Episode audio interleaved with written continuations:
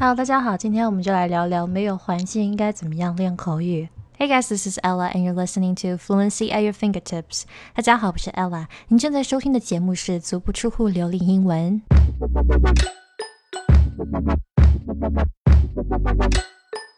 首先，口语要分为两个部分，第一是语言组织能力，也就是你的写作能力；第二是你的发音。大部分人练口语的时候，只是想，嗯，提高自己的发音，让自己发音更像美国人或者更像英国人，但是忘了在口语交流的时候，比如说你要跟一个老外交流，你要先听懂他是怎么说的，然后你要学会组织语言，也就是你在纸面上要先会写。就算是你发音标准，也不代表说你口语标准。相反，如果你发音不太标准，然后你的语言组织能力很好的话，这也可以说明你的口语是很好的。我可以举出来的例子有很多，比如说之前国外的 comedian 王希 Joe 王。大家都笑他发音不好啊什么的，其实有很多人他发音好，但是没有机会让你说啊。对方讲十句你就听懂一句，或者你一句都听不懂，根本没有你秀你自己发音的机会。就是它有两个部分，第一是语言组织能力，第二是发音。所以如果你非要找一个侧重点的话，我觉得语言组织能力远远比发音更重要。当然，我能理解大家。想要跃跃欲试的那种想法，巴不得马上找一个外教开始聊天啊！他们可能会说：“哎呀，中国没有老外，或者老外不是很多，不用担心。即使你在中国，或者说在没有老外的地方，也可以跟外教练口语哈。而且我偷偷告诉你们，并不是每个出了国的都有好好利用环境，他们。”与此同时，可能在想尽办法躲避环境，就他们周边都是外国人，可是他们口语的训练还不够，或者英语的训练还不够，他见到老外反而是一种躲避和害怕的感觉。所以，无论你是在哪里，主观的创造环境是非常重要的。即使你未来有这个出国的打算，也必须要在出国前做好心理准备，练好胆量。待会儿我再来聊聊应该怎么样在中国找老外聊天或者练口语。好。我们要怎么样培养语言组织能力呢？首先，我们要来讲讲语言输入啊，为什么语言输入对你自己的语言组织能力非常重要？我们讲中文的时候，所讲出来的这个中文的口才，或者你平时写作的时候的文采，都是取决于我们平时阅读或者看电视，就是你平时看的都是言情小说啊，或者平时看的都是。动画片啊，那你的这个口才也好不到哪里去。相反，如果你平时都是看大师级的，或者你是看这种访谈性的节目或者纪录片，不光光是你的口才，还有你的思考的层面也是到一个另外一个阶级。那么英文也是一样的，很多人他。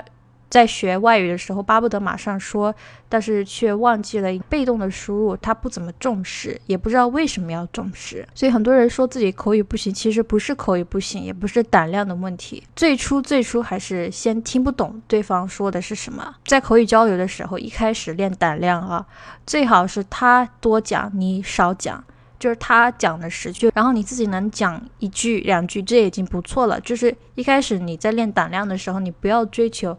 啊，他讲一句，你也讲一句。你要先认真听，你要先听懂他说什么，能不能适应他的语速？就平时你可能看美剧啊，现在好了，有一个老外就在你面前，你能够适应过来吗？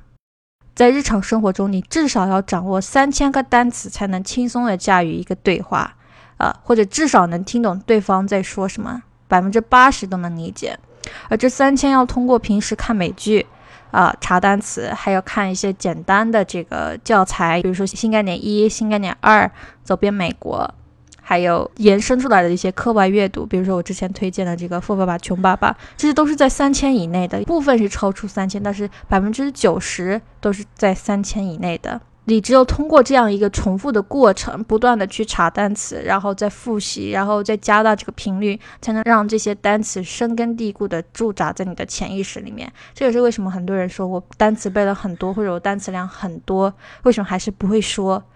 这有很多原因。第一，单词意思知道不代表你会用；第二，很多单词它有一词多义，你这时候背的是哪个意思呢？老外他随便用一个另外一个意思，你都如果之前没有背过，你就懵了。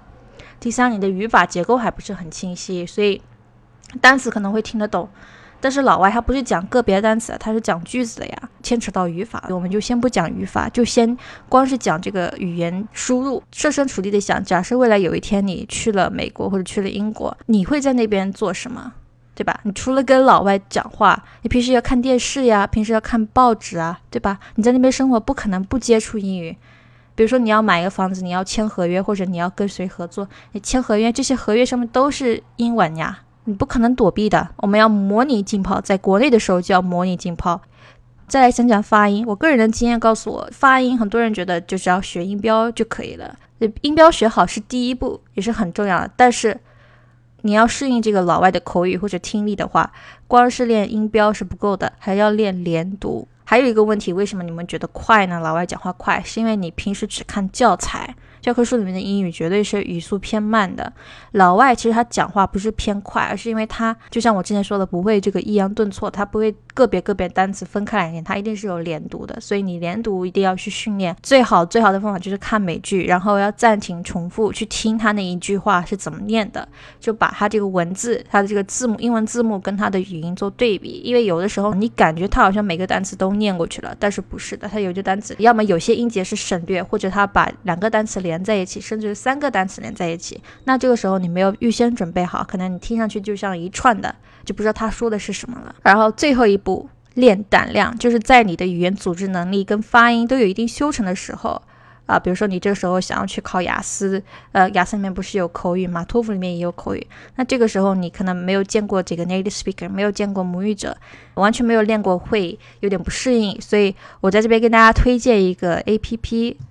叫 Cambly C A M B L Y，它是来自硅谷的一个外教网络教学平台。无论什么时候，你都可以跟你想要的外教练口语。它上面会告诉你哪一些外教现在是有空的，然后每个外教不同的长项，然后自我介绍都是什么，比较有人性化。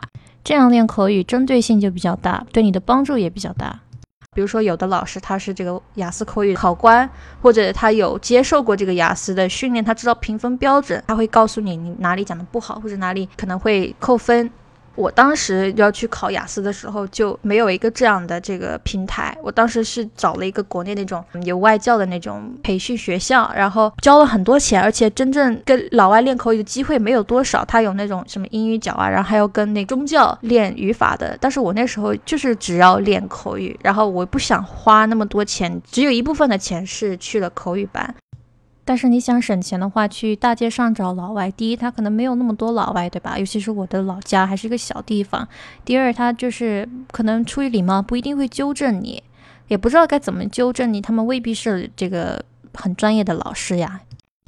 更别提有的老外，他可能现在忙着要做别的事情，没有那个耐心去跟你慢慢聊天。尤其是你英语不太好的时候，他不是很愿意跟你聊的。所以，我我当时就很希望有这样的一个机构。这样子的话，我觉得第一是省钱，第二是很针对。你看，就这个外教也比较专业一点，他会告诉你这个评分标准，不会像我之前在那个机构里面找到外教，就是我乱说一通，啊，他也会说啊，你好棒棒。就他无所谓你讲的好不好，就我觉得 Cambly 这个平台比较实诚的。但是我想强调一点，就是你找外教聊天不能瞎聊，就是一定要在建立在你的这个被动输入足够的情况下，也就是你这个语言组织能力有一定，就百分之七八十、七八十就好了。你你你可以在这个时间去去练，不然的话，你可能你现在还在学 A B C，或者你还在学音标，你现在跟老外聊天也就是鸡同鸭讲。当然我不会反对你啦。